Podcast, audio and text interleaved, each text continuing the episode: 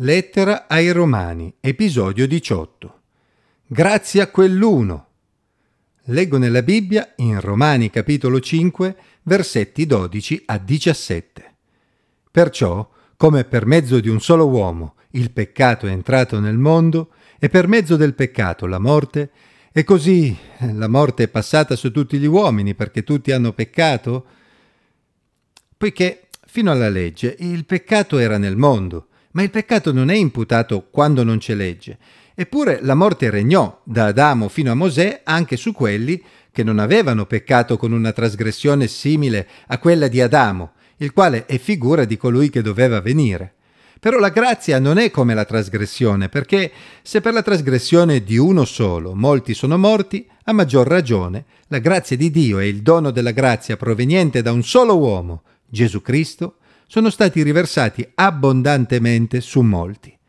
Riguardo al dono non avviene quello che è avvenuto nel caso dell'uno che ha peccato, perché dopo una sola trasgressione il giudizio è diventato condanna, mentre il dono diventa giustificazione dopo molte trasgressioni. Infatti, se per la trasgressione di uno solo la morte ha regnato a causa di quell'uno, tanto più quelli che ricevono l'abbondanza della grazia e del dono della giustizia regneranno nella vita per mezzo di quell'uno che è Gesù Cristo. Il nostro progenitore Adamo aveva ricevuto da Dio questo ordine dell'albero della conoscenza del bene e del male non ne mangiare, perché nel giorno che tu ne mangerai certamente morirai. Genesi 2, 17. Tutti sappiamo come è andata a finire. L'uomo insieme a sua moglie ha disubbidito a Dio e in questo modo il peccato è entrato nel mondo. Ma in questo brano l'Apostolo Paolo ci ricorda che il peccato ha portato conseguenze disastrose non solo per Adamo ed Eva, ma anche per tutta la loro discendenza, quindi anche per noi. Infatti il peccato si è propagato da Adamo ed Eva a tutti gli esseri umani dopo di loro, un po' come accade per una malattia genetica. La propagazione del peccato è evidente, infatti, come Paolo osservò, non morirono solo Adamo ed Eva, ma anche tutti gli esseri umani dopo di loro. D'altra parte, quando Adamo ed Eva furono cacciati dal giardino d'Eden, fu impedito loro di accedere all'albero della vita. Genesi capitolo 3, versetti 22 a 24. E tale impedimento è rimasto valido anche per tutta la progenie dopo di loro. Come Paolo aveva già detto nei capitoli precedenti, il principio del peccato, il principio della ribellione verso il proprio creatore è presente in tutti gli uomini, indipendentemente dal fatto che abbiano ricevuto la legge oppure no. Adamo ha trasgredito una legge precisa, il comandamento che Dio gli aveva dato, e i suoi discendenti hanno continuato nella loro ribellione verso Dio nei modi più svariati, seguendo i propri istinti e lasciando semplicemente che il principio del peccato presente in loro producesse i suoi frutti. Si pensi ad esempio alla prima generazione dopo Adamo, nella quale troviamo già Caino, il primo omicida che uccise suo fratello Abele. Non tutti gli esseri umani, Dopo Caino furono omicidi, ma ognuno manifestò il principio del peccato presente in lui in un modo o nell'altro. E tutti sono morti, anche prima che Dio desse la sua legge ad Israele tramite Mosè. Possiamo dire che la morte è lì, a ricordare a tutti gli uomini, noi compresi, che c'è qualcosa che non va nell'essere umano, dal peccato di Adamo ed Eva in poi. Non c'è quindi alcuna speranza per l'uomo? Dobbiamo rassegnarci alla morte e poi tutto finisce? No, c'è infatti un altro lato della medaglia, perché Adamo era figura di colui che doveva venire, ovvero Gesù. Con questa frase molto sintetica, l'Apostolo Paolo introduce Gesù come un nuovo Adamo, rappresentante di una nuova umanità, un'umanità redenta, che ha risolto il problema del peccato e che quindi può vivere in eterno. Se da una parte possiamo dire che il nostro progenitore Adamo ci ha lasciato un grosso fardello da portare come eredità, è anche vero che Dio non ci ha lasciati senza una soluzione e ci ha dato la possibilità di far parte della sua nuova creazione in Gesù Cristo. Infatti, come abbiamo visto, una sola trasgressione, quella di Adamo, ha introdotto la morte nel mondo e la morte ha regnato su tutti gli uomini a causa di quell'uno che ha peccato per primo.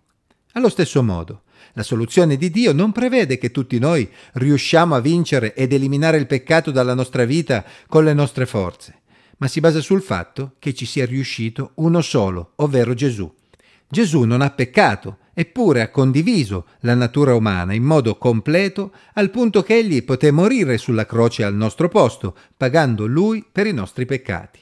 Ma poi è risuscitato come primizia della nuova creazione di Dio. Egli ha vinto la morte dimostrando di poter risuscitare e dare vita eterna anche a tutti coloro che credono in lui proprio come aveva promesso quando aveva detto, poiché questa è la volontà del Padre mio, che chiunque contempla il Figlio e crede in Lui abbia vita eterna e io lo risusciterò nell'ultimo giorno. Giovanni 6,40. Egli può risuscitare noi che crediamo in Lui perché Egli è risorto per primo ed è quindi vivo.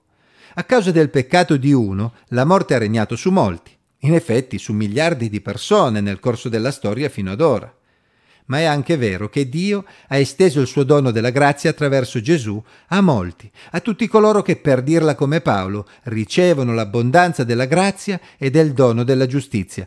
Tutti questi, anche se passeranno attraverso la morte, risorgeranno e regneranno nella vita nei nuovi cieli e nuova terra che Dio stabilirà dopo aver rimosso ogni traccia residua del peccato e dei suoi effetti. Non a caso, Proprio verso la fine del libro dell'Apocalisse ritroviamo l'albero della vita, nella nuova creazione di Dio, ed è scritto Beati quelli che lavano le loro vesti per aver diritto all'albero della vita e per entrare per le porte della città. Apocalisse 22, 14. Coloro che si purificano lavando le proprie vesti in Apocalisse sono proprio coloro che hanno creduto e hanno ricevuto i benefici del sacrificio di Gesù Cristo. Si legga Apocalisse 7:14.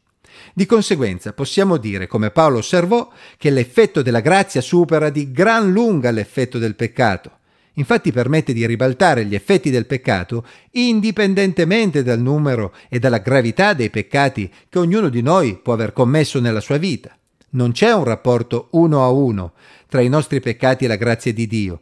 Non c'è bisogno di una penitenza diversa in base ai peccati commessi, ma c'è un solo sacrificio valido per ogni trasgressione commessa, in ogni luogo e in ogni tempo. Grazie a quell'uno, Gesù Cristo, ognuno di noi può appropriarsi del dono della vita eterna.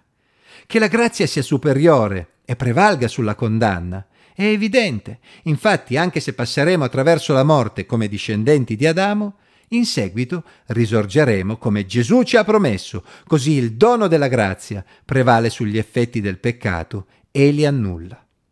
Grazie a quell'uno noi avremo vita eterna. Se abbiamo creduto in Gesù, appropriandoci del dono che Egli ci ha fatto nella sua grazia, prepariamoci a regnare con Lui.